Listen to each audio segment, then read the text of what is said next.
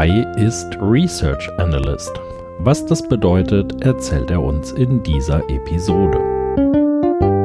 Botenstoff, der Biologie-Berufe-Podcast.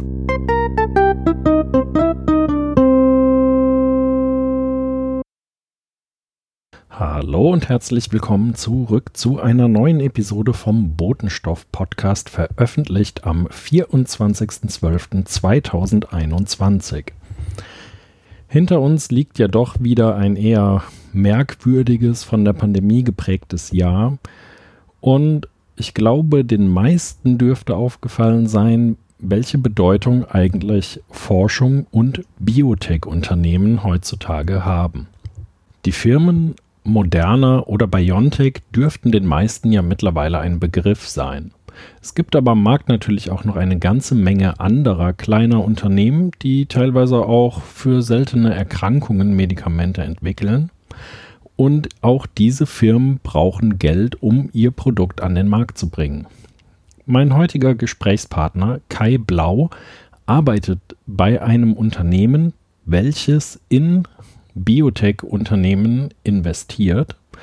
Und er ist derjenige, der aus wissenschaftlicher Sicht die Unternehmen beurteilt und damit dann sagt, ob sich ein Investment hier lohnen könnte oder nicht. Wie er dabei vorgeht und wie er zu diesem Job gekommen ist, erzählt er uns in der heutigen Episode. Viel Spaß beim Zuhören. Hallo Kai, schön, dass du da bist. Hallo Peter, danke für die Einladung. ähm, ich habe am Anfang meines Podcasts immer so äh, drei Fragen, drei schnelle Fragen, die ich den Leuten gerne stelle.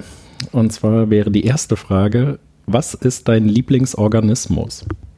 Uh, Lieblingsorganismus ist relativ langweilig, ist mein Lieblingstier ist der Hund. Also ja, da, da, bin ich sehr, sehr altmodisch, trotz Biostudium. Also. Aber du hast noch keinen, oder? Nee, Okay. Ist, ist in Planung so im Hinterkopf, äh, ja. aber so lange in so einer kleinen Wohnung in Köln, äh, das ja. tue ich dem Hund dann nicht an. Ja, das ist es halt. Ähm, ich hätte auch manchmal gerne einen, aber tatsächlich finde ich es dann auch mit Arbeit, äh, ist es doch irgendwie schwierig. Aber mal gucken. Du hast ja Bio studiert und ich frage mich, würdest du wieder Biologie studieren? Ich würde es definitiv nochmal studieren, ja. Ja. Also das war im Rückblick die richtige Entscheidung, nach wie vor. Ja, sehr gut, klar und deutlich. Äh, trotzdem, wenn du nicht Bio studiert hättest, was würdest du dann jetzt machen? Puh, schwierig. Also, als ich mich für Bio entschieden habe, war noch die Auswahl zwischen Mathe und Bio, wobei ich mir Mathe dann doch nicht so ganz zugetraut habe. Würde ich auch jetzt im Nachhinein nicht mehr hinbekommen. Ähm, ja, jetzt gerade weiß ich gar nicht, was ich stattdessen ähm, mir angucken würde. Alles Mögliche. Vielleicht eher in die, in die Richtung äh, Finanzen nochmal. Ja. Ja. ja, okay. So ein bisschen hat ja dein heutiger äh, Job auch im weitesten Sinne damit zu tun. Und äh, ich finde es selber ganz witzig, weil ich, glaube ich, bisher bist du der Gesprächspartner, bei dem ich im Vorhinein am wenigsten genau wusste, was der Job denn eigentlich ist. Also insofern bin ich da auch echt gleich noch gespannt, was du uns erzählst. Wie, wie kamst du denn zum Biostudium? War das in der Schule schon klar, dass du Bio machen wollen würdest? Ja, also in der Schule war das ähm, oft eigentlich, wenn dann Bio da war, es war ja immer so alle zwei Jahre nur, dass man das hatte irgendwie. äh, wenn wir Bio hatten, war das aber mein Lieblingsfach und äh, war das auch später dann ganz klar die Wahl für, für einen Leistungskurs neben Mathematik. Und dann war nach der Schule so die Überlegung, Mathe oder Bio als Studium. Ähm, und dann habe ich mich für Bio entschieden, weil mir Mathe doch ja, so ein bisschen sehr trocken, vielleicht auch, also ich habe mich auch ehrlich gesagt nicht getraut. Das ist so ein bisschen zu heftig, glaube ich. Also ich war gut in Mathe, aber ich kannte halt Leute, die sehr viel besser waren. Und das habe ich mir nicht zugetraut. Genau, und dann äh, war es dann doch Biologie, äh, was da noch so den, den letzten, ja, die letzte Entscheidung eigentlich beeinflusst hat, war noch so ein Besuch von, äh, von so einer Messe, von so einer Studiums-Ausstellungsmesse von Unis und, und so weiter. Und da war halt nochmal so die Präsentation auch, äh, dass irgendwie die Biologie in Köln hat alles neu, neues Gebäude gebaut gehabt zu dem Zeitpunkt. Und dann dachte ich, ja gut, dann kann das nicht so schlecht sein, sich in Köln zu bewerben. Ähm, genau, und dazu ist es dann auch gekommen.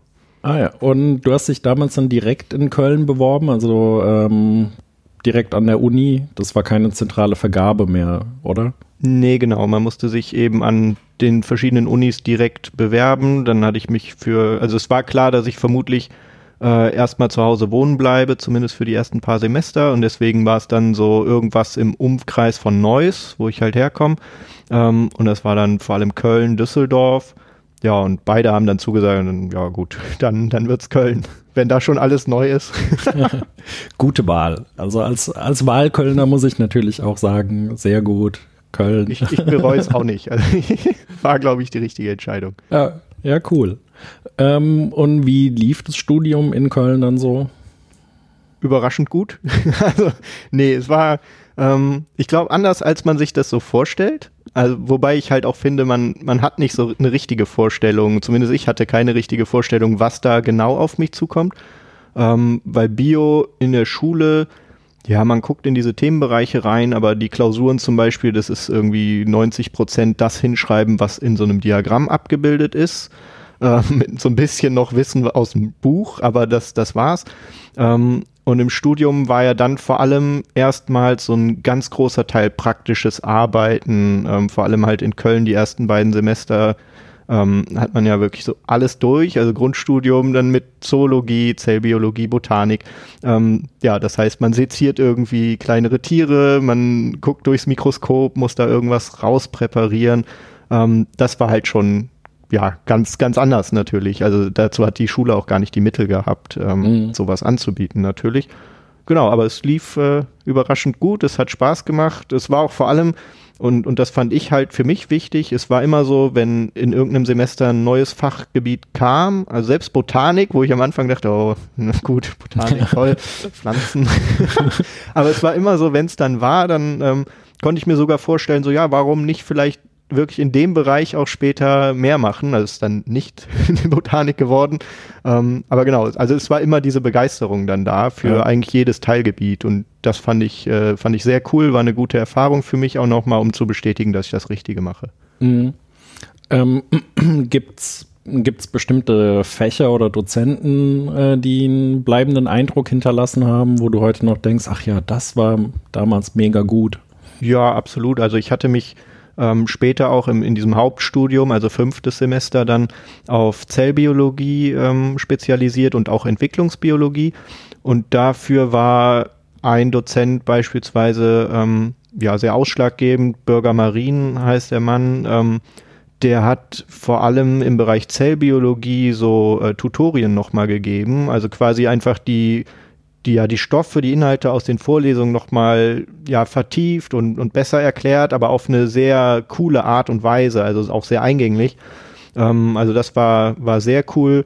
Ähm, und auch so, ja, ich weiß nicht, Professor Roth beispielsweise aus der Entwicklungsbiologie, ähm, ja, den, den fand ich immer super. Also das war manchmal so ein bisschen trocken vielleicht, aber der Mann an sich war, war einfach ein Hammer-Typ, weil der halt das war noch so ein Oldschool-Biologe quasi, also noch so ein altes Studium, wo man nicht nur Biologie auf jetzt Bachelor oder sowas studiert, sondern er hat halt Biologie und Philosophie studiert Ach. und publiziert ja. aber auch im philosophischen Bereich. Also er hat sogar noch, als er Professor für Bio war, irgendwie ein Paper über Kant halt rausgebracht und, und verknüpft also seine beiden Teilgebiete irgendwie ja. miteinander. Sehr geil. Ähm, ja, das, das fand ich halt großartig. Ja, ja cool. Und äh, dann bist du nahtlos vom Bachelor in den Master übergegangen und dafür auch in Köln geblieben oder wie lief das? Ja, das war so ein bisschen äh, alles durch Zufall, sage ich mal. Ähm, weil mein, mein Stiefvater ist äh, Gaswasserinstallateur der in Düsseldorf gearbeitet hat. Und der hatte eine Baustelle immer am Institut für umweltmedizinische Forschung. Und als es dann zwischen vierten und fünften Semester darum ging, so ein Praktikum zu machen, meinte er einfach, ja, ich kann da ja mal fragen. Ich kenne eine Professorin, ähm, die machen was mit Zellbiologie und so weiter. Hast du, hast du Lust? Da, dann würde ich mal fragen. Und dann hat sich wirklich daraus mein Praktikumsplatz da ergeben für sechs Wochen. Und das war richtig cool. Also, weil das war irgendwie eine, eine kleine Gruppe, ähm, alle haben sich um mich gekümmert. Ich durfte auch mit jedem halt irgendwie mal was machen. zum Leidwesen von meinem Kölner Mentor, der später meinen Praktikumsbericht gelesen hat und meinte, ja, aber in der Bachelorarbeit muss das ein Thema sein. Und ich so, ja, aber ich, da konnte ich überall reingucken. Ich habe mit jedem was gemacht. Ja, aber in der Bachelorarbeit so, ja, ist gut. Oh, in der okay. Bachelorarbeit wird's anders.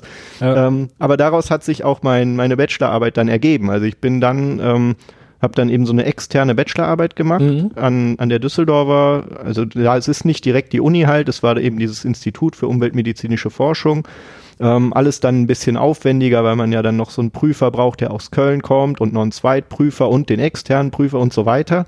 Äh, aber es hat geklappt. Und dann habe ich dort äh, zum ersten Mal so im Bereich Mitochondrien gearbeitet.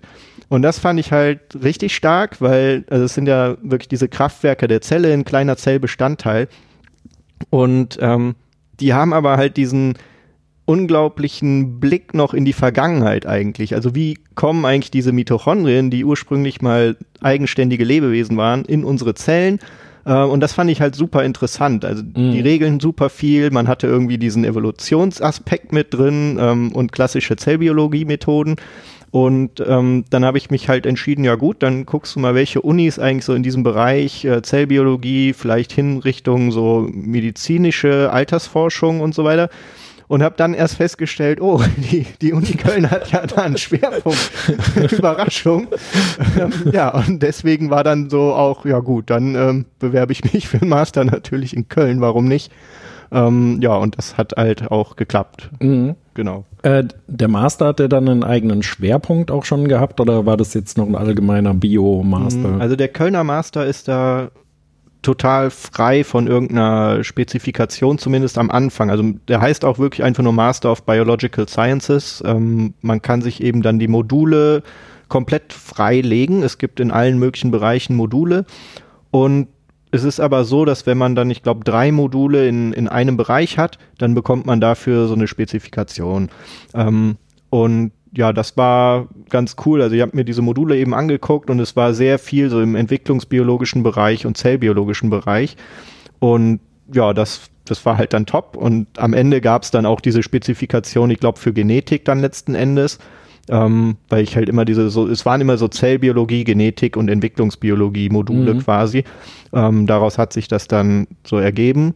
Genau, und dann die, die Masterarbeit war dann eben auch ähm, ja, wieder mit Mitochondrien, dann bei Professor Thomas Langer, der dann am CCAT war, also einem ja, der Uni Köln angehörigen Institut.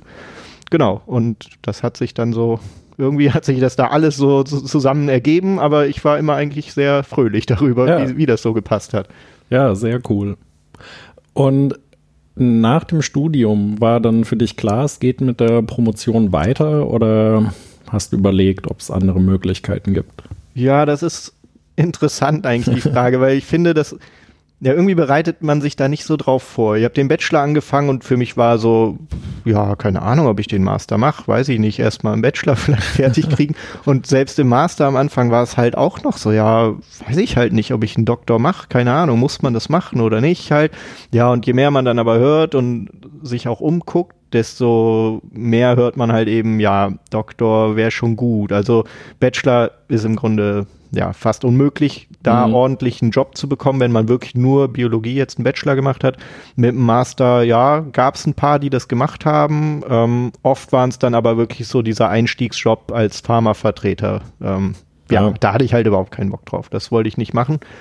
Und dann hatte ich halt schon überlegt, ja, warum nicht den Doktor auch machen? Aber es war dann auch so ein bisschen der Weg des geringsten Widerstandes, wie das halt oft so ist. Also ich war wirklich für die Masterarbeit eben bei äh, Professor Thomas Langer im Labor und schon nach irgendwie ein paar Monaten während der Masterarbeit hat er mich gefragt, ja, möchtest du eigentlich nicht für einen Doktor einfach bleiben und auch das Projekt kann fortgeführt werden?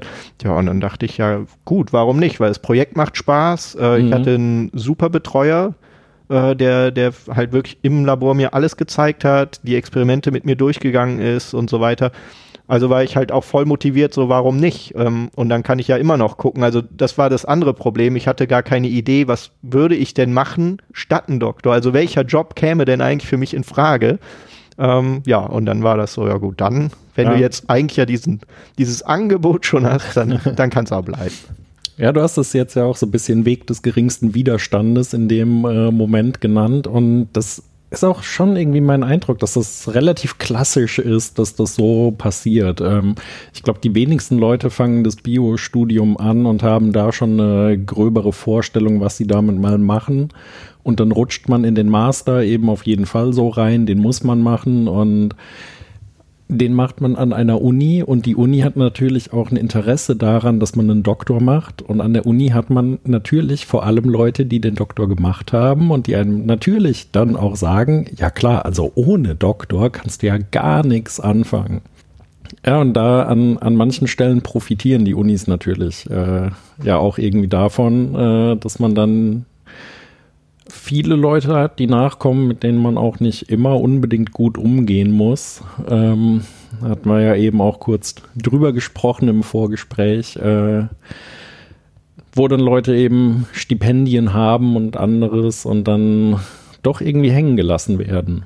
Absolut. Aber also es gibt auch, auch noch schlimmere Fälle quasi. Ähm, wir hatten eine, die war sowohl im Bachelor als auch im Master, also sie hat mit mir angefangen, äh, Bio mhm. zu studieren, in, in beiden immer eigentlich so die, die Jahresbeste.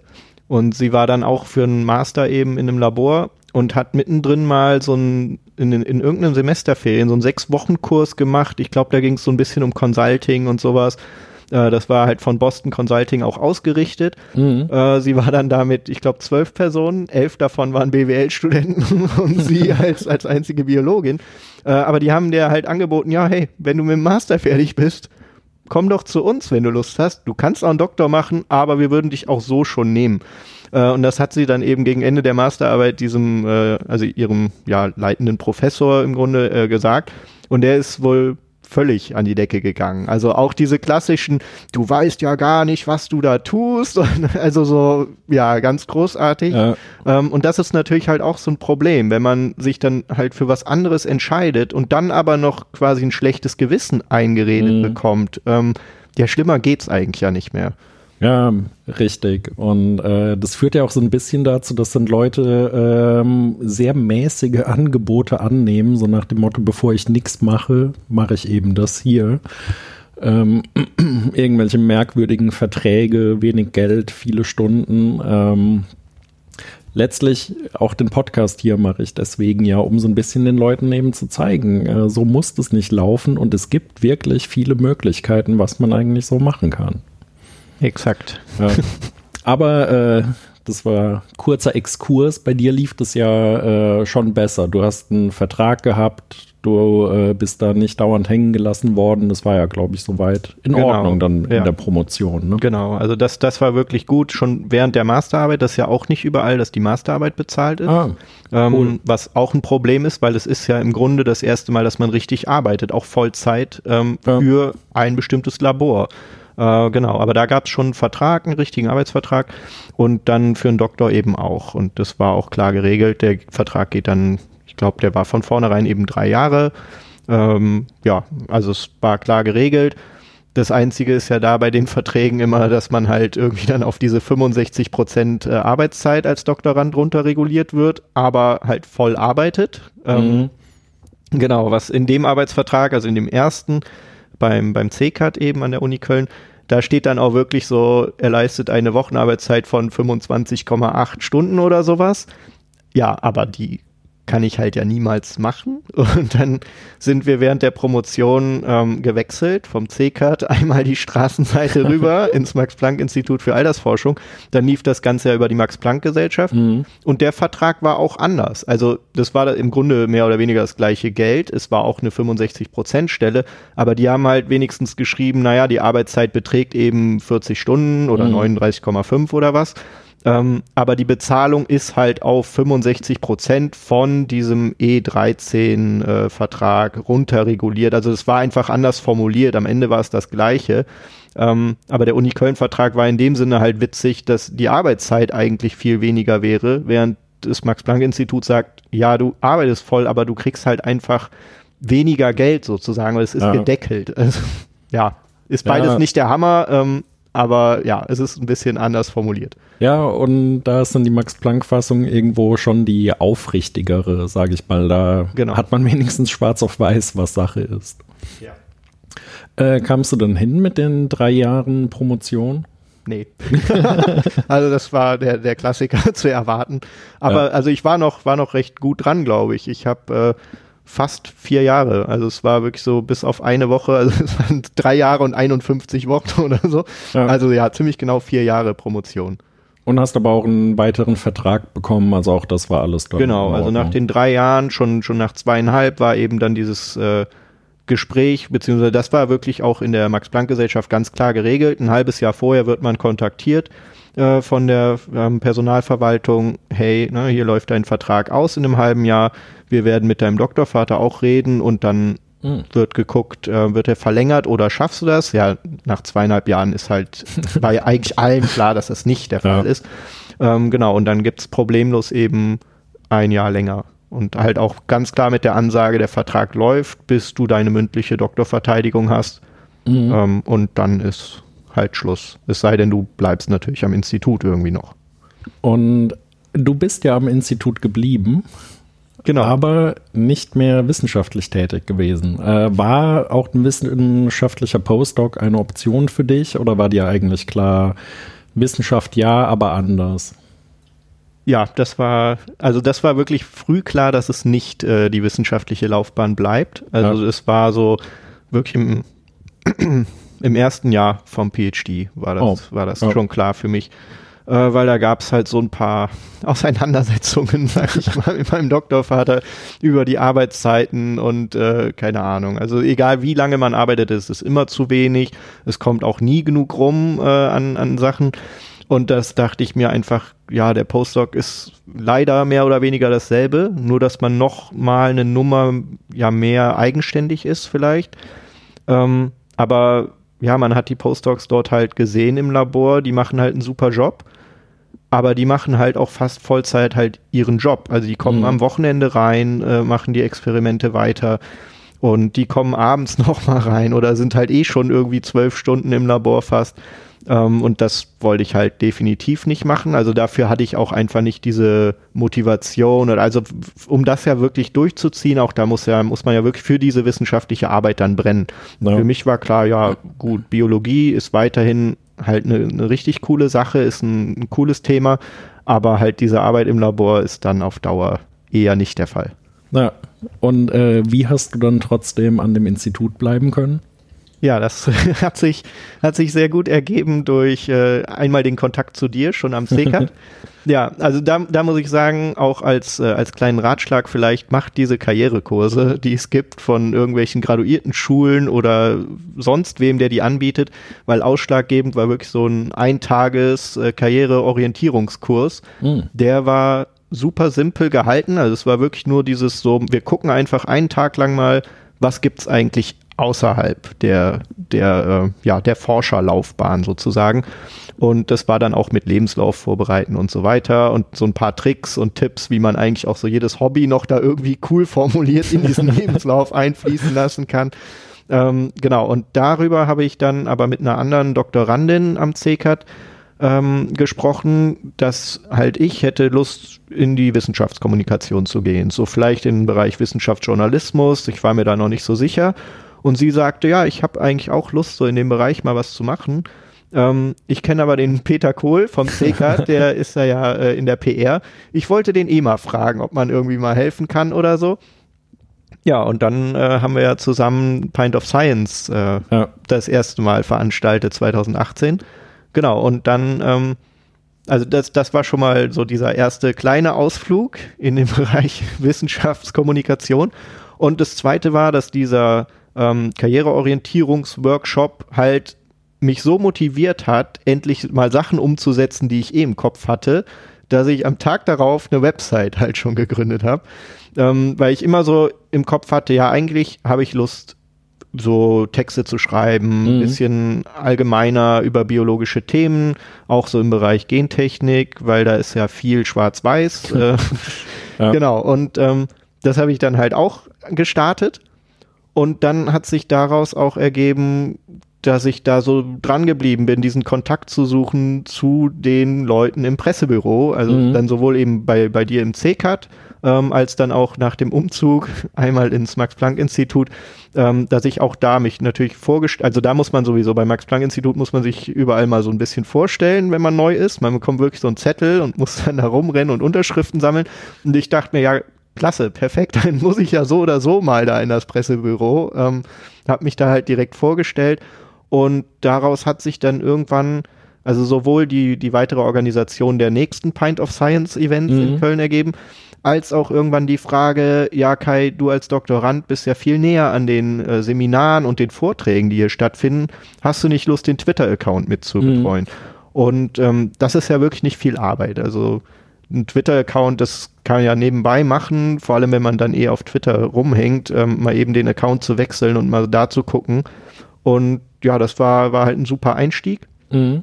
Seitdem war ich dann auch äh, ja, öfter in Kontakt mit den Leuten.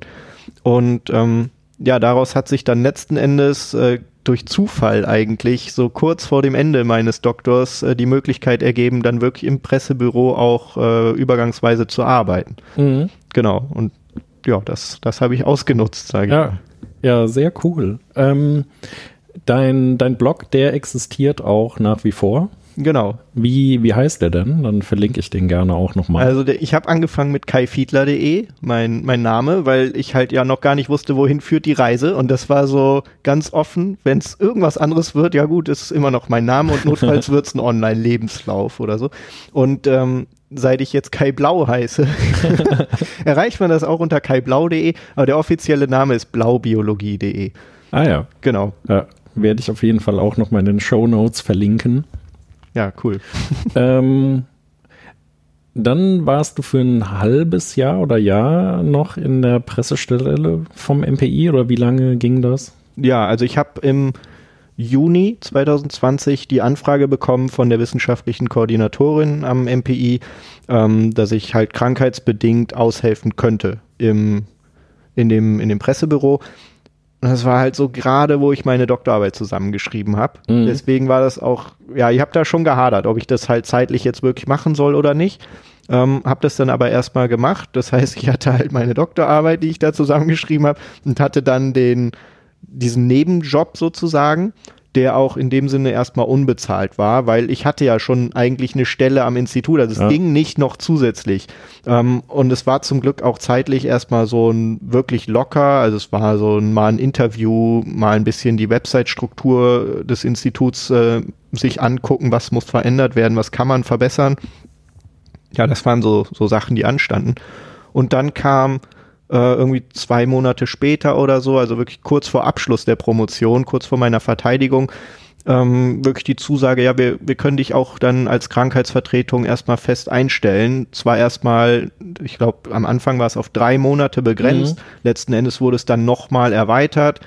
Ähm, aber genau, also es war von Anfang an eine, eine begrenzte Stelle, aber das ja, war perfekt. Also von daher konnte ich dann Vollzeit im Grunde direkt eine Woche nach meiner Promotion aus dem Labor ins Pressebüro wechseln ähm, und bin ja. am Institut geblieben, genau. Ja, sehr stark. Äh, und da hast du dann weiter eben Pressemitteilungen geschrieben, Events organisiert und so Dinge genau. gemacht. Ja. Ja. Also auch alles mal kennengelernt überhaupt. Ähm, mhm. Ja, das hatte ich halt ja auch noch nicht so wirklich gemacht. Und ja, das, das war cool. Also das mal kennenzulernen, was, was gehört da eigentlich auch alles zu, welche Kommunikation findet statt. Wir haben auch in dem Zeitraum so ein bisschen noch was umgebaut, äh, auf der Website zum Beispiel den Internetauftritt so ein bisschen erneuert. Ich habe so eine komplette Rubrik geschrieben, warum wir eigentlich altern ähm, und auch die ähm, diese Hallmarks of Aging, also diese großen Kennzeichen ähm, des Alters eigentlich und des Alterungsprozesses. Und das war, war ganz cool. Ja, und äh, dann lief dein Vertrag aus und du sahst dich äh, schon auf der Straße stehen oder wie ging es dann weiter? Nee, das war, das war das, das Coole. Also ich hatte nie das Problem, dass ich eventuell bald arbeitslos bin, weil ähm, das war auch in diesem Juni, wo ich die Doktorarbeit zusammengeschrieben habe und das Angebot bekommen habe, äh, nebenbei an der Pre also für die Presse mitzuarbeiten, hat mich ein Investor kontaktiert der eben über meine Website auf mich zugekommen ist. Und ich hatte, also das muss ich so ein bisschen ausholen, ich habe auf meiner Website auch einen Artikel gehabt über Laborfleisch. Also dieses äh, wirklich Fleisch, was im Labor rangezüchtet Mhm. wird und so weiter. Und dann hatte ich nur eine E-Mail bekommen, ja, äh, hallo Herr Fiedler, ich interessiere mich für dieses Thema Laborfleisch, bitte um Rückruf, viele Grüße. und dann eben der Name so, hm, ja, was, Interessant. was mache ich jetzt? Ja, und dann habe ich kurz gegoogelt und ja, es war eine reale Person, kein Bot schon mal und so, ähm, sondern VWL-Professor. Und dann habe ich kurz telefoniert und dann ging es wirklich darum, dass er ja Interesse hatte, eigentlich so eine Laborfleischfirma aufzuziehen in Deutschland. Und die Frage war, lohnt sich das oder nicht? Und ich war halt so, ja, ich habe einen Artikel darüber geschrieben. Ich weiß nicht, ob ich da die richtige Person bin. Äh, es geht ja vor allem auch um Patente. Man kann nicht einfach, ja, haben Sie nicht Lust, die Patente mal äh, rauszusuchen und so. Sie kriegen das auch bezahlt, kein Problem. Äh, ja, okay, aber ich schreibe gerade meine Doktorarbeit. ja, über den Sommer. Ja gut, und dann habe ich das auch noch gemacht. ich hatte dann so drei Projekte nebenbei, ähm, habe das aber gemacht, auch ja auf die Möglichkeit hin, dass ich vielleicht auch voll verarscht werde. Keine Ahnung. Es hätte ja, Ja. sein können, dass ich das mache, krieg keine Bezahlung, krieg keine Rückmeldung, keine Ahnung. Dachte mir aber, okay, erstmal schon ziemlich cool in diese Patente eigentlich mal zu gucken. Mhm. Ähm, und ich wollte das dann halt einfach nutzen für weitere Artikel für meine Homepage. Das war nur so, warum nicht? Ähm, genau, aber daraus, das hat sich dann ergeben. Wir waren dann auch danach äh, der Meinung, gut, ein neues Laborfleisch-Startup lohnt sich jetzt nicht. Ähm, aber dann kam so, ja, ich, Anna, äh, ich, ich investiere auch in Biotech-Unternehmen in den USA und brauche da fähige Biologen, Mediziner, die Lust haben, diese Firmen zu analysieren. Ja, ob ich nicht Lust hätte, das halt zu machen dann. Genau, und das äh, habe ich dann auch so nebenbei immer mal wieder gemacht.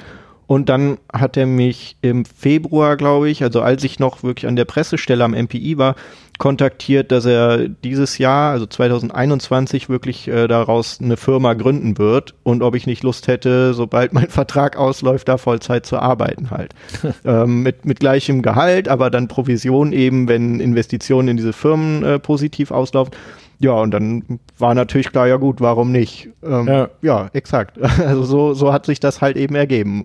Und vermutlich kein Vertrag für drei Monate, sondern wirklich äh, All-in von ihm, äh, Genau. entfristeter Vertrag für dich. Also im Moment ist es so ein bisschen nicht entfristet, weil wir einfach das Problem haben, wir müssen erstmal gucken, ob diese Firma läuft und Sinn hat, sag Mhm. ich mal. Also es ist jetzt so ein bisschen, wir schlängeln uns mal von Jahr zu Jahr.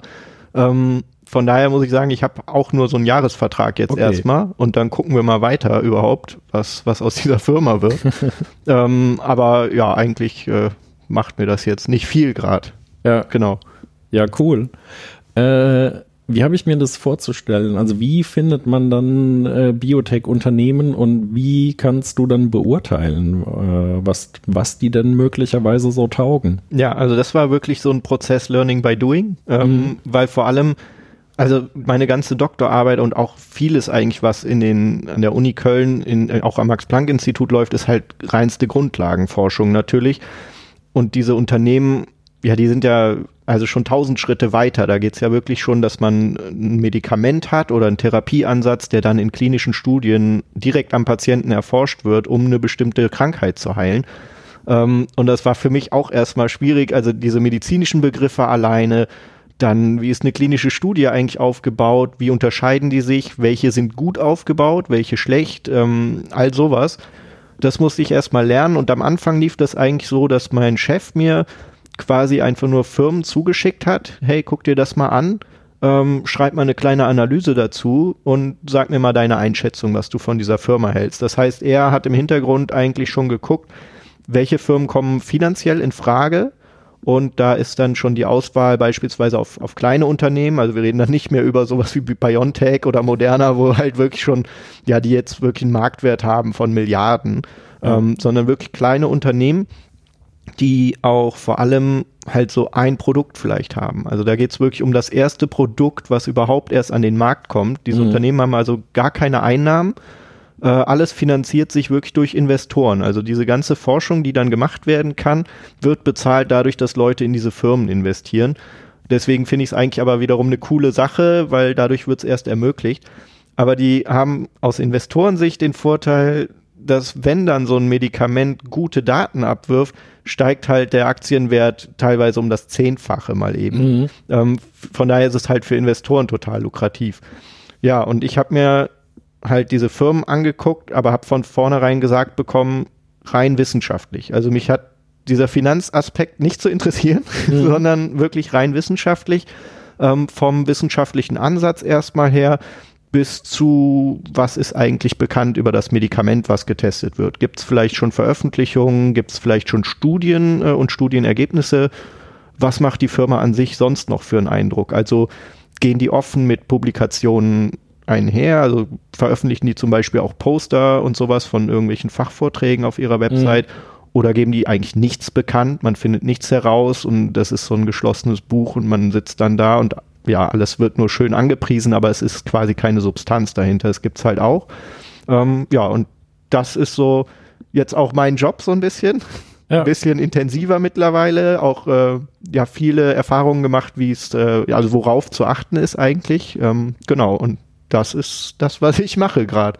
Ja, ja, stark. Ähm, und hast du auch schon den, den Top-Treffer gelandet und die Verzehnfachung gefunden oder äh, dauert das noch ein bisschen?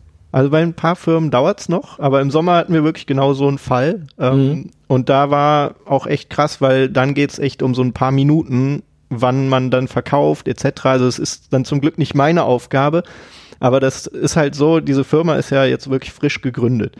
Und ich bin der einzige Mitarbeiter mit meinem Chef. Und dann haben wir noch so ein Team von äh, neben mir und meinem Chef noch sieben weiteren Freelance-Leuten, äh, die halt da arbeiten. Das sind größtenteils Leute aus dem Bereich Medizin und Biologie, also wirklich auch mit bis zu Professoren, die da mhm. äh, mithelfen. Und dann eben noch so zwei, drei Leute, die teilweise selber in, äh, in Biotech-Firmen investieren und da einen gewissen Blick für haben oder sich zumindest auskennen mit diesen finanziellen Aspekten und da eine Einschätzung geben. Und ja, im Grunde bin ich mittlerweile also nicht nur die Person, die sich das so wissenschaftlich ein bisschen anguckt, sondern die auch ähm, Analysen von den Leuten, die die schreiben, koordiniert, die Aufträge rausgibt, ähm, teilweise bis hin zu so halbwegs Buchhaltung, also so Minimalbuchhaltung, mhm. sage ich mal, und das alles im Blick hält. Ähm, ja, und diesen Sommer hatten wir wirklich bei einer Firma halt so, so einen Erfolg. Da hat sich das echt mal eben, ich glaube, wirklich verzehnfacht oder so. Ähm, bei vielen Firmen ist es aber auch so, man muss lange warten. Also ja. die, die Firma sagt, ich sag mal Anfang des Jahres, ja, Ende des Jahres kommen die Ergebnisse unserer Phase 3 Studie. ja, und dann kommt Mitte des Jahres, ja, es wird doch nächstes Jahr, aber Anfang nächstes Jahr. Ja, und Ende des Jahres heißt dann, ja, es wird Ende nächstes Jahr. Ähm, genau, und dann hat man halt immer wieder so wirklich lange Wartezeiten. Ähm, ja, und wir, wir filtern halt gerade nach, nach neuen Firmen, wir suchen neue Firmen. Mhm ähm, gucken uns alte, also es ist auch wirklich immer dranbleiben quasi, gibt es neue Entwicklungen, neue Aussagen, irgendwas, was vielleicht nicht gut läuft gerade in der klinischen Studie, es kann halt immer irgendwas schiefgehen. Ja. Ähm, genau. Also es war jetzt über die letzten Monate so ein Learning by Doing Prozess und jetzt mittlerweile läuft es, glaube ich, ganz gut. ähm, es gibt, gibt, ja immer wieder interessante Quellen, die man auch anzapfen kann. Äh, da habe ich selber hier was erlebt. Äh, ich weiß nicht, ob du es wusstest, aber Ugur Shahin, der ist ja Kölner, mhm. in Köln äh, geboren und genau genommen kommt er hier aus Köln-Niel, wo ich wohne und ist hier auch zur Schule gegangen. Und ähm, ich war mal hier in der Kneipe und der Wirt, das war 2020 im Oktober, November, der meinte, hier Leute, guckt euch mal Biontech an, da, da kommt bald was. Also der hatte irgendwie äh, eben ne, kannte über Flurfunk oder wie auch immer eben Ugo Shahin und hat frühzeitig mitbekommen, dass eben Biontech da sehr vielversprechende Ergebnisse hat und äh, ja, hat dann recht behalten. Ähm, ich bin damals leider jetzt nicht mit äh, 10.000 Euro bei Biontech eingestiegen. Es hätte sich gelohnt. Ähm, aber ja, fand ich irgendwie witzig, dass auch so eine Quelle eben dann existieren kann. Absolut. ist, ist die Kneipe seitdem vergoldet? es ist mir noch nicht aufgefallen, aber, äh, aber jetzt, wo du es sagst, fällt mir auf, ähm, das alte Haus, in dem sie wohnten, ist abgerissen und da ist jetzt was Größeres hingesetzt. Also Vielleicht ist da doch was dran. ähm, wie ist es denn bei dir? Tritt, arbeitest du quasi im Geheimen oder trittst du auch mit den Firmen in Kontakt und fragst die auch konkret und sagst hier Investor, wir hätten gerne noch mehr Daten. Wie läuft das so? Also die, ja, die Kontakte sind wirklich ganz offen. Wir agieren da offen, jetzt mittlerweile eben als Firma, früher schon, bevor die Firma existiert hat und ich das noch so eben nebenbei gemacht habe, sage ich mal, ähm, habe ich halt ja mehr oder weniger als Privatperson dann geschrieben, habe aber immer auf meinen Chef hingewiesen, weil er ist halt investiert, ähm, mhm. teilweise auch mit recht hohen Beträgen, so dass die quasi, ja, also wenn man das erwähnt, die, die wissen immerhin so, ah, okay, äh, gut, äh, lohnt sich vielleicht doch für uns diese E-Mail zu lesen. Ähm, nee, genau, also wir treten da offiziell als Firma auf, äh, stehen mit den Leuten da in Kontakt. Und ähm, der Plan ist jetzt, also eigentlich hätte ich halt schon längst auch mal in die USA fliegen sollen. Da ist eine Firma, die ist so, ja, eigentlich unser Top-Invest mehr oder weniger ähm, in New York, also schön in New York City, wirklich in New York City drin, mittendrin. Ähm, die wollte ich eigentlich schon länger besuchen. Jetzt durch Corona ist halt immer, ja, es verzögert sich, verzögert sich, aber ist jetzt momentan geplant für März. Ähm, das heißt, da war auch ganz offen einfach eine E-Mail, hey, wir überlegen auch unser Investment halt auszubauen, äh, könnte ich mir euer Labor mal angucken. Ähm, mhm. Könnte ich auch mit eurem äh, Chief Medical Officer mal sprechen, irgendwie eine längere Zeit oder auch mal mit dem CEO. Ähm, genau, und das, ja, das, so ist der Plan, so, so machen wir es halt auch weiterhin. Also dann, das wird dann auch so eine kleine US-Reise, sage ich mal. Also nicht ja. das ganze Land, aber da sind ein paar Firmen so in der Ecke, äh, die ich dann da abklappern werde. Ja, genau. Äh, ich meine, so generell heißt es ja immer, der ganze Life Science äh, Biotech-Bereich ist hervorragend geeignet, Geld zu verbrennen. ja. ähm, gibt ja da auch den, äh, den Herrn Hopp, den SAP-Gründer, der auch viel Geld in äh, Life Science-Unternehmen steckt und auch in, äh, also CureVac ist ja so ein aktuelles Beispiel. Ähm, Deutschland hat viel Geld reingesteckt, Dietmar Hopp hat viel Geld reingesteckt und ähm, ich weiß gar nicht, wo der Unternehmenswert lag, aber ich habe gesehen, die waren mal äh, bei 100 Euro pro Aktie und dann kam aber eben raus, die Studienergebnisse sind doch nicht so vielversprechend und daraufhin hat sich dann auch mal eben der Wert gedrittelt ungefähr. Also kann, kann auch in die Richtung gehen. Ähm, Stelle ich mir auch nicht ganz einfach vor. Ich meine, wenn man die Treffer landet, ist es natürlich mega cool. Aber wenn dann, äh, hast du schon einen bösen Anruf bekommen, wenn sich auch mal ein Investment halbiert hat? Oder? Ja, äh. also ja, das, das mussten wir ganz bitter halt auch lernen erstmal. Ähm, weil mein Chef, also er hat halt jetzt schon seit 20 Jahren zwei Firmen oder so gehabt, wo er privat investiert hat. Und diese Firmen sind halt seit 20 Jahren, weil er den Fehler, also Fehler, sage ich mal, gemacht hat, da schon in frühen klinischen Studienphasen, also wirklich Phase 1 zu investieren und seitdem halt eben, es zieht sich und zieht sich und man hält diese Aktie. Ähm, und jetzt sind das zwei Firmen mit Phase 3, die seit zehn Jahren laufen, weil es halt eine seltene Krankheit ist. Mhm. Ähm, genau, aber er hat eben also auch nicht diesen, diese super tiefe Erfahrung jetzt gehabt. Mhm. Was, was passiert eigentlich, ja, wenn Ergebnisse nicht positiv sind? Ähm, oder was, was auch krass ist, wenn quasi die amerikanische Arzneimittelbehörde FDA halt ein Medikament nicht zulässt. Mhm. Und ähm, ja, in beiden Fällen, also wirklich bei so negativen Nachrichten, ja, da äh, halbieren ist noch schön. Teilweise ist wirklich dann Dritteln oder mehr. Also dann bleibt halt so 25 Prozent vom Ursprungswert noch da. Ja. Ähm, aber teilweise auch wirklich für, für einen Quatsch an Nachrichten gehen die Aktien runter. Also es war für mich auch erstmal als rational denkender Mensch quasi schwierig, das zu verstehen, weil mhm. in den USA ist das wirklich so, wenn eine Firma jetzt zum Beispiel im Dezember sagt, ähm, oder ich sag mal, die haben das Jahr gesagt, hey, Ende Dezember kommen unsere Daten und die sagen im Dezember, ja, tut uns leid, die kommen jetzt im Januar. Ja. Dann geht die Aktie halt echt einen ziemlichen krassen Anteil runter Wobei aber sich ja nichts an der, also es ändert sich nichts. Ja. So die, die Studie ist genauso gut oder schlecht wie vorher. Es ist einfach nur ein Monat Verzögerung.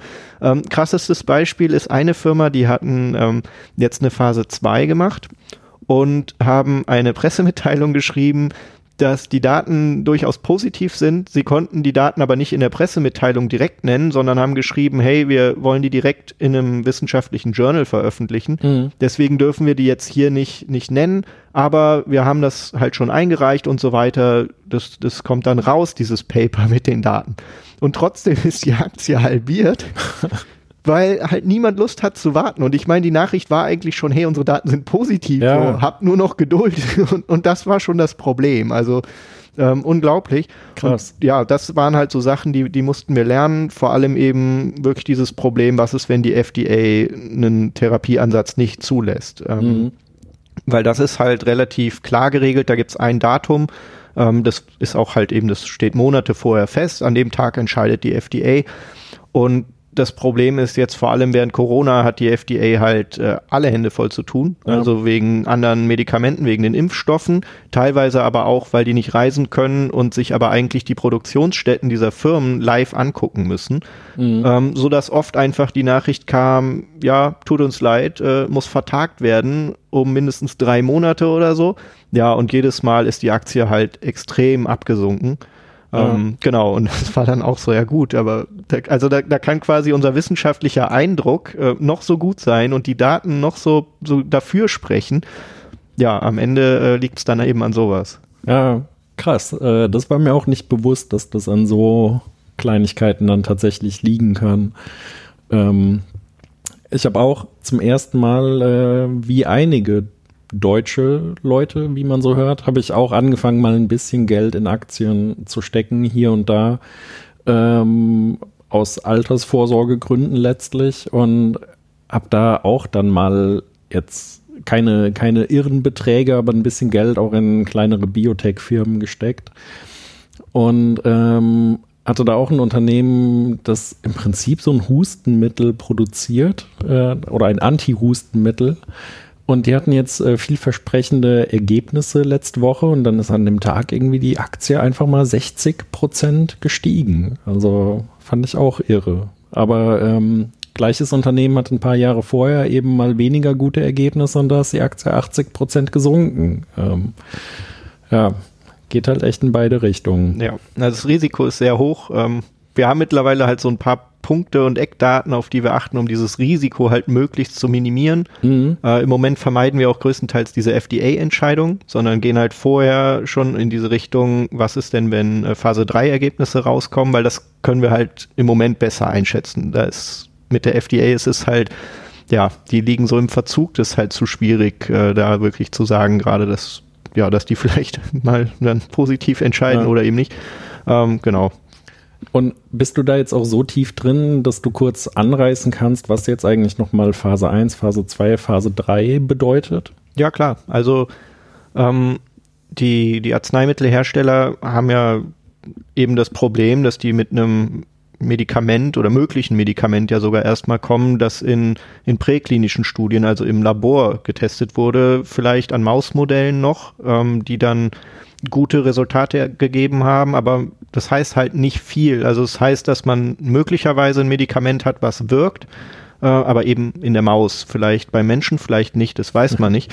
Das sind ähm, immer diese schönen Nachrichten, wenn dann äh, die Headline irgendwo ist, ja, äh, Krebs ist besiegt oder sowas und dann muss man gucken, ah, in, in Mäusen. Okay. Exakt, ja. Also das, das ist das Problem so ein bisschen.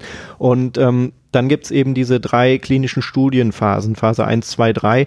Phase 1 ist im Grunde noch nicht mal, dass man guckt, ob das Medikament wirkt, sondern es ist eigentlich wirklich der Aspekt auf der Sicherheit des Medikaments. Also bis zu Medikamenten, die dann in Phase 1 an gesunden Menschen erstmal getestet werden in verschiedenen Dosierungen, ähm, um zu gucken, gibt es Probleme, also treten wirklich schwerwiegende Nebenwirkungen auf und wie hoch können wir mit der Dosis eigentlich maximal gehen, ähm, ja, bis tatsächlich dann doch Nebenwirkungen auftreten oder nicht.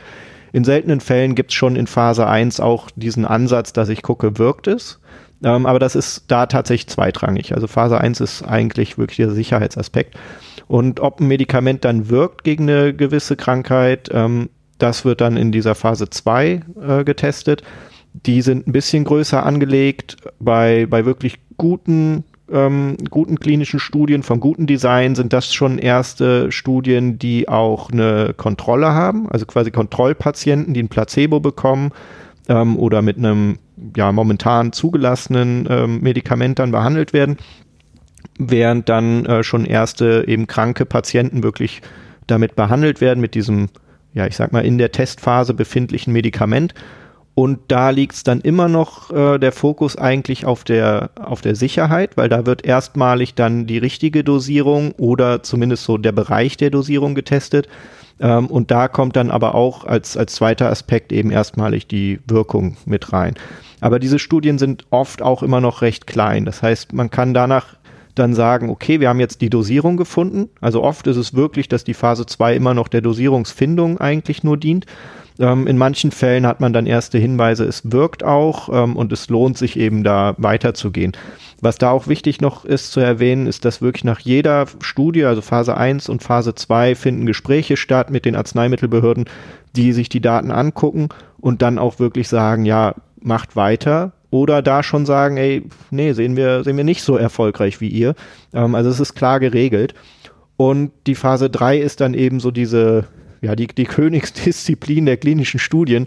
Ähm, das sind dann die, die groß angelegten Studien wirklich, so, sofern es geht, bei manchen Krankheiten geht es nicht, aber sofern es geht, dann wirklich immer mit Kontrollgruppe. Ähm, das Ganze ist verblindet, also die Patienten wissen nicht, was sie bekommen, die Ärzte wissen nicht, welcher Patient bekommt hier eigentlich was. Ähm, Genau, und ähm, ja, das sind, das ist dann letzten Endes wirklich dieser Blick auf bestimmte äh, Faktoren, die sich verbessern müssen. Also bei jeder Krankheit gibt es dann eben einfach bestimmte Punkte, auf die ich gucke. Also bei, bei vielen Krebsarten zum Beispiel ist es einfach ganz klar, dass das Überleben eigentlich, die Überlebenszeit, die der Patient oder die Patientin zusätzlich ähm, ja. erhält durch diese neue Therapie. Und ähm, darauf wird geachtet. Also die Sicherheit spielt immer noch eine Rolle, aber die ist dann bei so einer Phase 3 eigentlich Nebenaspekt. Also das heißt nicht, dass wenn dann da Nebenwirkungen auftreten, man die einfach ignoriert, aber man kann eigentlich davon ausgehen, ja, oder dadurch, dass es vorher getestet wird, dass es nicht mehr der Fall sein sollte, dass da jetzt irgendwas Unerwartetes auftritt. Kann aber immer sein, weil in der Phase 3 wird erstmalig dann ähm, ja eine, eine recht große Zahl an Patienten ähm, untersucht und da können natürlich dann ähm, Nebenwirkungen auftreten, die vorher einfach nicht aufgetreten sind, weil ich nur 20 Patienten hatte, die Nebenwirkung aber so selten ist, äh, ja, dass es halt eine höhere Patientenzahl braucht. Genau, also sowas ist dann in der Phase 3, wird das alles untersucht, aber zum ersten Mal eben diese harten, ähm, harten Punkte, wie das Medikament wirklich diese Krankheit auch ähm, ja, besiegen soll oder zumindest die Lebensqualität oder Lebenszeit des Patienten verbessern. Mhm.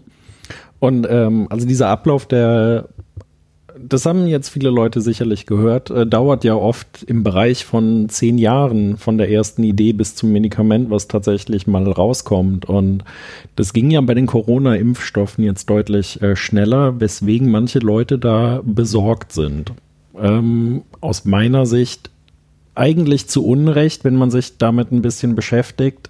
Es ist natürlich irre viel ähm, Geld investiert worden, die Forschung zu beschleunigen. Es gab lange die Grundlagenforschung davor. Ähm, und dann gab es ja dieses Rolling Review Verfahren. Das war, glaube ich, in der dritten äh, klinischen Phase, richtig? Ja. Ja. Und ähm, man hat einfach den Vorteil gehabt, dass man sehr viele Studiendaten in kurzer Zeit hatte und so ist der Prozess beschleunigt worden oder wie siehst du das? Absolut. Also einer der, also erstmal vielleicht diese, diese zehn Jahre beziehen sich wirklich auf dieses Phase 1 bis Zulassung ähm, und ist ein Durchschnittswert. Also natürlich gibt es Sachen, die gehen länger, Sachen, die werden auch in definitiv kürzerer Zeit zugelassen. Ähm, was aber interessant ist, wenn man sich dann wirklich klinische Studien von diversen Medikamenten anguckt, ähm, liegt es einfach zum größten Teil also daran, Patienten zu bekommen. Also mhm. diese Zeit, äh, überhaupt erstmal eine entsprechende Anzahl Patienten für diese Studien zu, zu bekommen, das ist eins dieser Hauptprobleme von den Firmen plus die Finanzierung halt. Und das war ja beides jetzt bei den Corona-Impfstoffen gegeben. Also man hatte jede Menge Personen, ähm, nicht die Corona hatten, sondern die gesagt haben, klar, mache ich freiwillig bei einer Impfstoffstudie äh, mit und bekomme im Endeffekt umsonst gerade äh, einen Impfstoff, der mir irgendwie hilft vielleicht. Also weil jeder hatte halt irgendwie Angst, das zu bekommen. Ähm, gleichzeitig waren auch viele, die gesagt haben, ja klar, da helfe ich doch gerne mit, irgendwie Teil dieses, dieses Projekts zu sein, Projekt Impfstoff gegen Corona. Ähm, also man hatte super viele Personen, die da mitgemacht haben. Ähm, auch super viele, die sich dann eben während dieser Beobachtungszeit, also während der Studienzeit angesteckt haben mit Corona. Das heißt, man konnte es halt ganz einfach vergleichen und man hatte vor allem jede Menge Geld. Und ähm, das ist halt, also wir gucken bei unserer Firma gerade eben, das hatte ich ja schon gesagt, auf, auf kleine Firmen, die noch gar nicht zugelassen haben, die haben keine Einnahmen außer diese Investorenquellen an Geldern quasi. Und da dauern die Studien halt ewig lang, weil man erstmal die Finanzierung sicherstellen muss. Dann braucht man die Patienten, aber man kann auch nicht überall die Patienten behandeln, sondern es gibt halt ähm, immer bestimmte Krankenhäuser, die mitmachen oder nicht. Aber das alles muss bezahlt werden. Ähm, die Analyse der Daten muss bezahlt werden, weil die wenigsten Firmen machen das selber, sondern die geben das halt auch an eine professionelle Firma, die diese Auswertung macht, was ja auch nicht schlecht ist, weil, weiß ich nicht, wenn die Firma das selber auswertet, ähm, ja, so das kann, ich dann, also weiß ich nicht, ob die das dann vielleicht äh, verändern, also wird es halt outgesourced an eine Firma, aber das muss alles bezahlt werden. Mhm. Ähm, und dann nochmal auch nach den klinischen Studien kommen überhaupt erst die, die krassen Kosten an die Vermarktung dieses Medikaments. Also mhm. es muss ja eine Verpackung erhalten, es muss irgendwie verschifft werden und eingepackt und äh, verteilt und so weiter. Ähm, ja, und da gehen halt jede Mal, jedes Mal Millionen von Dollar oder Euros drauf. Ähm, und das war halt jetzt wirklich in der Pandemie zum Glück gut geregelt, dass auch die von staatlicher Seite kam, hey, hier habt ihr nochmal Geld und äh, Investoren haben gesagt, hier habt ihr Geld, weil alle mhm. wussten, wenn das zum Erfolg führt, zahlt sich das auch direkt aus. Ja. Bei anderen Medikamenten ist halt das Problem, dass es immer irgendeinen Konkurrenten gibt und die Frage für jeden Investor ist natürlich, gehe ich jetzt in die Firma oder vielleicht doch lieber in eine andere, ist deren Produkt vielleicht etwas besser, dann verteilt sich das Geld halt ganz anders. Hm. Ja, oh, spannendes Feld. Ähm, du hattest äh, kurz eben mal äh, Gehalt auch erwähnt. Also so eine klassische Uni-Stelle ist ja so eine E13. Da ist man, glaube ich, bei einer vollen Stelle so bei um die 60.000 Euro. Ähm, bist du da dann jetzt auch oder nee, hattest du gesagt, bist du in einem ähnlichen Bereich erstmal geblieben? Genau, also mein Chef war da recht recht entspannt und, und offen. Er meinte halt, er bietet mir das gleiche Gehalt erstmal. Mhm. Ähm, aber zusätzlich gibt es eben Provisionen, wenn wir auch wirklich Geld machen. Ähm, plus, wenn wir jetzt Geld verlieren, ist es nicht schlimm für mich. Also das ist schon mal gut. Ich muss dann nicht mein Gehalt halbieren, wenn sich die Aktie halbiert oder ja, so. Sehr gut. Ähm, genau, also insofern äh, ganz cool. Was aber der große Vorteil ist, weil man arbeitet ja irgendwie fürs Geld, aber andererseits will man auch noch Zeit haben, so nebenbei. Ja. Ähm, und das ist halt ganz cool, weil ich das halt komplett selbst einteile. Also ja. es gibt irgendwie, also klar, so ein bisschen hat man eine Art Kernarbeitszeit, aber es ist mir im Grunde komplett freigestellt, wann und wie viel und ja, wie ich es mache. Hauptsache, mhm. das, was so an To-Dos zu tun ist, ist erledigt am Ende der Woche, mehr oder ja. weniger. Genau. Also ich glaube, äh, ich arbeite schon deutlich weniger für das gleiche Geld jetzt wie vorher. Ja. Ja, cool. Äh, Thema Vereinbarkeit habe ich hier nämlich auch noch stehen. Äh, ich sag mal, wenn, äh, wenn du quasi noch alleine bist als Angestellter, wird auch die Urlaubsvertretung schon ein bisschen schwierig, aber dann bleibt es eben liegen. Oder wie ist ja, das so? Also bisher hat sich das noch nicht so ganz ergeben mit Urlaub dieses Jahr. ähm, weil halt auch meine Frau zusammengeschrieben hat mit der Doktorarbeit ja. etc. Also wir hatten einfach gar keine Urlaubspläne. Aber im Grunde ja, es ist so, ähm, wenn es halt da ist und kein anderer kann es übernehmen, bleibt es liegen. Also ja. genau, so ist es. Und dann wäre es vermutlich auch so, wenn Familie oder sowas anstünde, ähm, würdest du denken, ist der Job eigentlich auch ganz gut vereinbar, dank freier Zeiteinteilung oder wie schätzt du das ein? Ja, ich denke, das ist machbar. Ähm, vor allem ist mein Chef da recht offen, wenn dann so Sachen auftreten würden, dass er sich darum kümmert, dann entweder noch jemanden zusätzlich einzustellen, ähm, dass das irgendwie funktioniert, oder dass wir das irgendwie anders halt regeln. Also das ist äh, eine direkte Kommunikation halt komplett. Also logisch, wenn man nur zu zweit ist, aber das ist auch wirklich wichtig. Äh, er fragt auch regelmäßig so, ob noch alles klar ist, weil ich bin halt komplett im Homeoffice. Ja. Ähm, und immer halt eben so, ja, ist, ist noch alles klar, brauchst du irgendwas? Äh, keine Ahnung. Also es ist halt wirklich äh, sehr locker gehalten, sage ich mal. Mhm. Ähm, genau. Cool. Und einfach angenehmes Arbeitsklima. Ja, absolut. Definitiv. Ja, sehr schön. Und allein das ist ja auch eine Menge wert und ähm, ja, Freut mich, dass ja. das auch läuft. Also es ist interessant. Wir haben halt, das hatte ich ja auch gesagt, wir haben noch so sieben weitere Personen, mhm. die so als Freelancer arbeiten, aber mit denen stehe ich halt auch in Kontakt ähm, immer mhm. mal wieder. Und die kommen halt aus Brasilien, aus Frankreich, aus der Schweiz. Und bin dann halt immer mal so in einem Zoom-Meeting mit dem und dem ist ein Zoom-Meeting da, ja, wie ist es denn in Brasilien gerade? Keine Ahnung. Ähm, also sehr, sehr cool eigentlich natürlich ganz anders, als wenn ich jetzt mit den gleichen Leuten in einem, weiß ich nicht, Großraumbüro sitzen würde zusammen. Ja. Ähm, aber ja, also für, für mich ist trotzdem super. Ich habe einmal die Woche eigentlich immer ein Meeting mit meinem Chef, plus das ein mhm. oder andere Telefonat vielleicht noch, äh, so dass wir auch wirklich jede Woche absprechen, okay, was steht jetzt an, was müssen wir nochmal angucken, welche Analyse muss gemacht werden von jemand anderen. Ähm, genau, also recht, recht lockere Atmosphäre, ähm, ja. recht direkte Kommunikation. Sehr schön. Und so eine mehr oder weniger typische Arbeitswoche, wie sieht die dann aus bei dir? Ja, also das ist so, kommt immer drauf an, was ansteht. Ähm, also das eine ist, dass ich halt, also wir haben mittlerweile eben so ein Portfolio aufgebaut von Firmen, auf die wir gucken. Ähm, die haben auch verschiedene Prioritäten, je nachdem, wie viel wir von der Firma halten und wie viel wir dann eben auch da rein investieren. Das heißt, so was ich wirklich jeden Tag mache, ist zu gucken, haben die irgendwas Neues rausgebracht? Gibt es irgendwelche Nachrichten von diesen Firmen? Es gibt halt auch jede Menge äh, Foren und, und sowas in der Art, äh, wo sich Leute austauschen über diese Firmen. Ähm, wenn ich Zeit habe, gucke ich halt auch da rein. Gibt es da irgendwas Interessantes? Glücklicherweise ist oft nicht der Fall, dass das äh, Hand und Fuß hat, aber manchmal sind da wirklich gute Hinweise, weil dann wirklich so, also da gibt es auch so totale Nerds, die halt irgendwie alles mitkriegen, was diese Firmen machen und das ist halt wichtig. Also das verfolge ich so ein bisschen. Ähm, was dann auch immer mal wieder ansteht, sind halt irgendwelche äh, Analysen, die ich halt auch mache. Also ich vergebe die nicht nur da an meine, mhm. an meine Kollegen und Kolleginnen, sondern mache halt auch selber dann irgendwas. Das kann halt eine komplette Firmenanalyse sein, also auf diesem Bereich Wissenschaft. Mittlerweile gucke ich halt auch auf sowas wie die Marktgröße für das Medikament, äh, Konkurrenz, die da vielleicht äh, ansteht.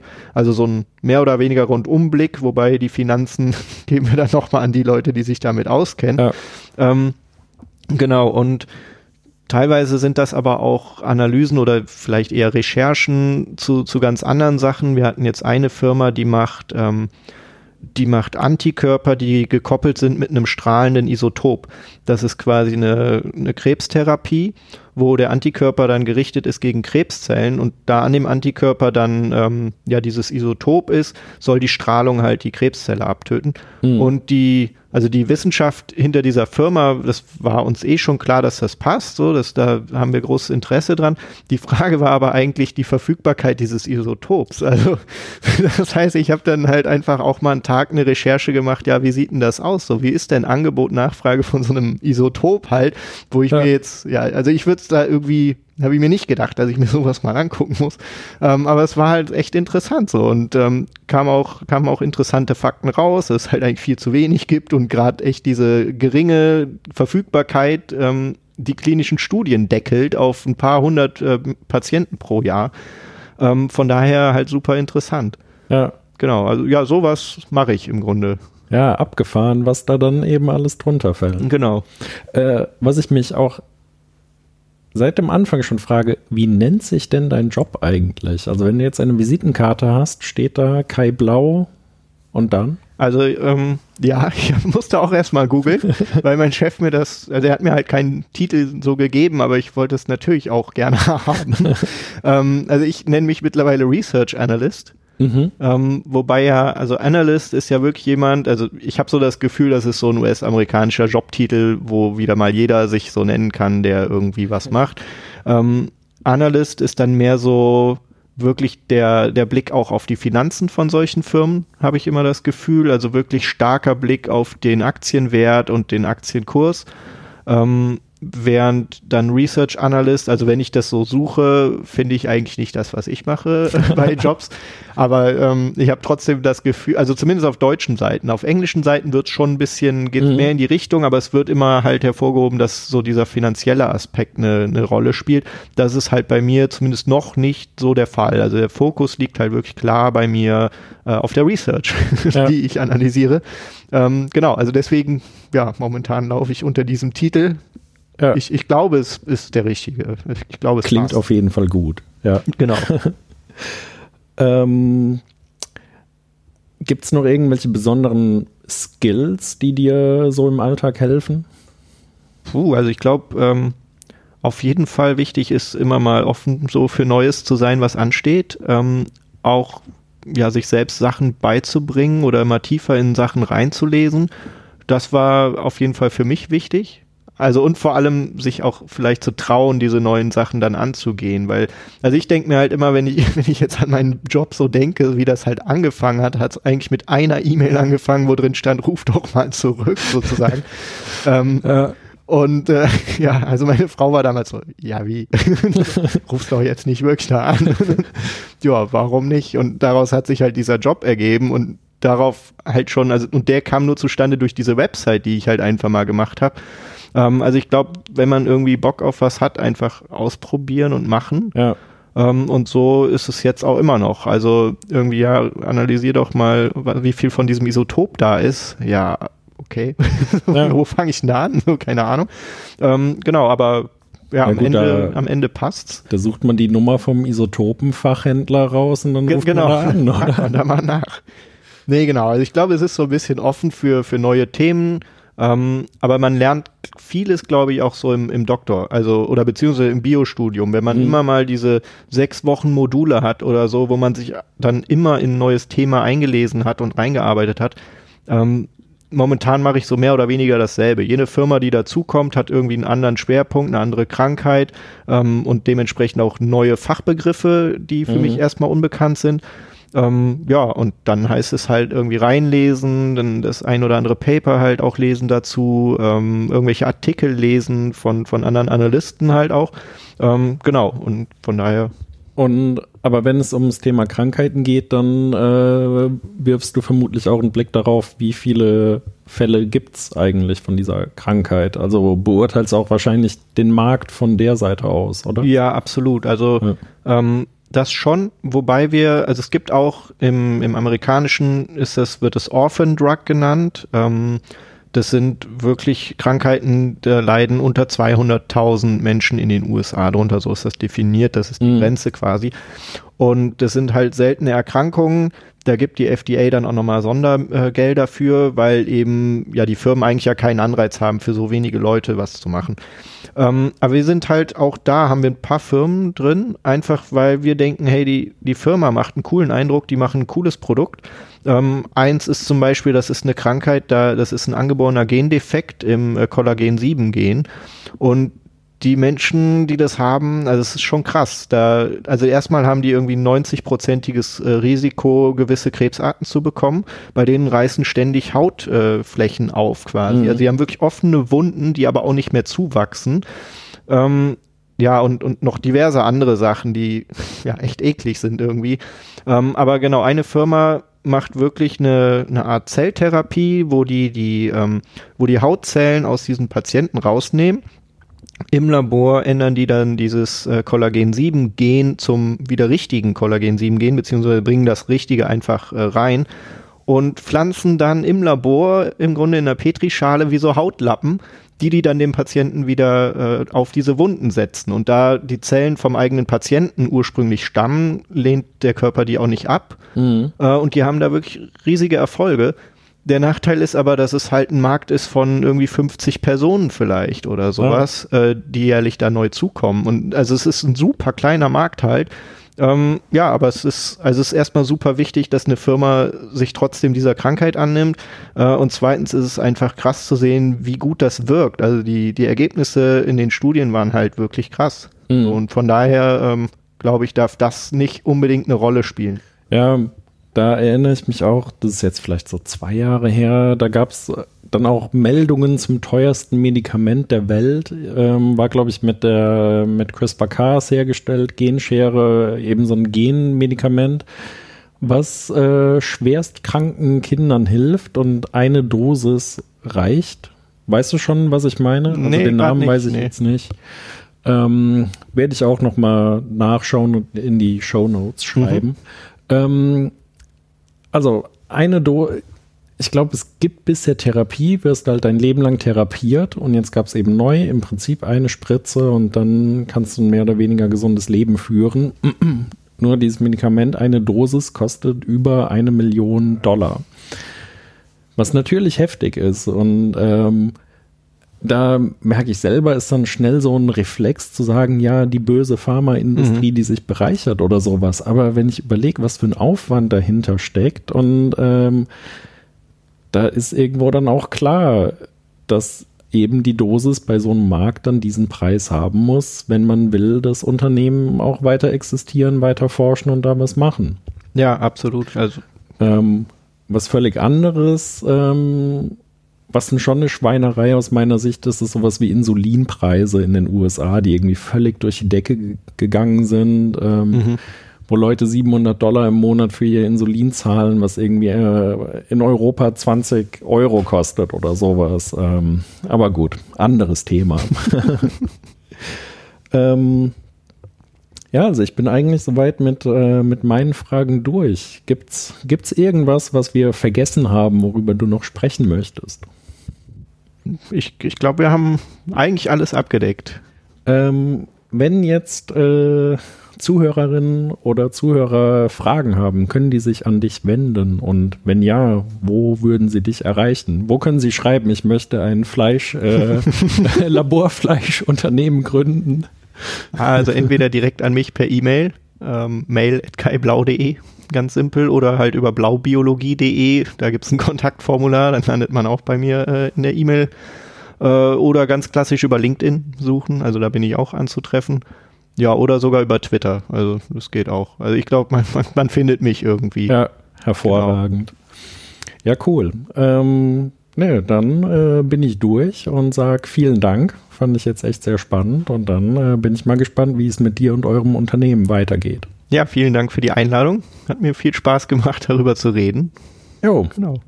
So soll es sein. Dann bis bald. Und das war es dann auch schon wieder mit dieser Folge. Vielen Dank, Kai, fürs Mitmachen. Wenn ihr Fragen habt, könnt ihr euch gerne direkt an Kai wenden. Die Möglichkeiten dazu habe ich euch nochmal in die Show Notes geschrieben. Und ihr könnt euch natürlich auch immer gerne mit Fragen, Feedback, Kommentaren an mich wenden. Mich erreicht ihr unter info@botenstoff.eu oder auf Twitter unter Botenstoffpod oder nautbio. Ansonsten hoffe ich, ihr seid gesund, bleibt gesund, kommt gut ins neue Jahr, passt auf euch auf und wir hören uns dann bald schon wieder. Macht es gut, bis dahin, auf Wiedersehen.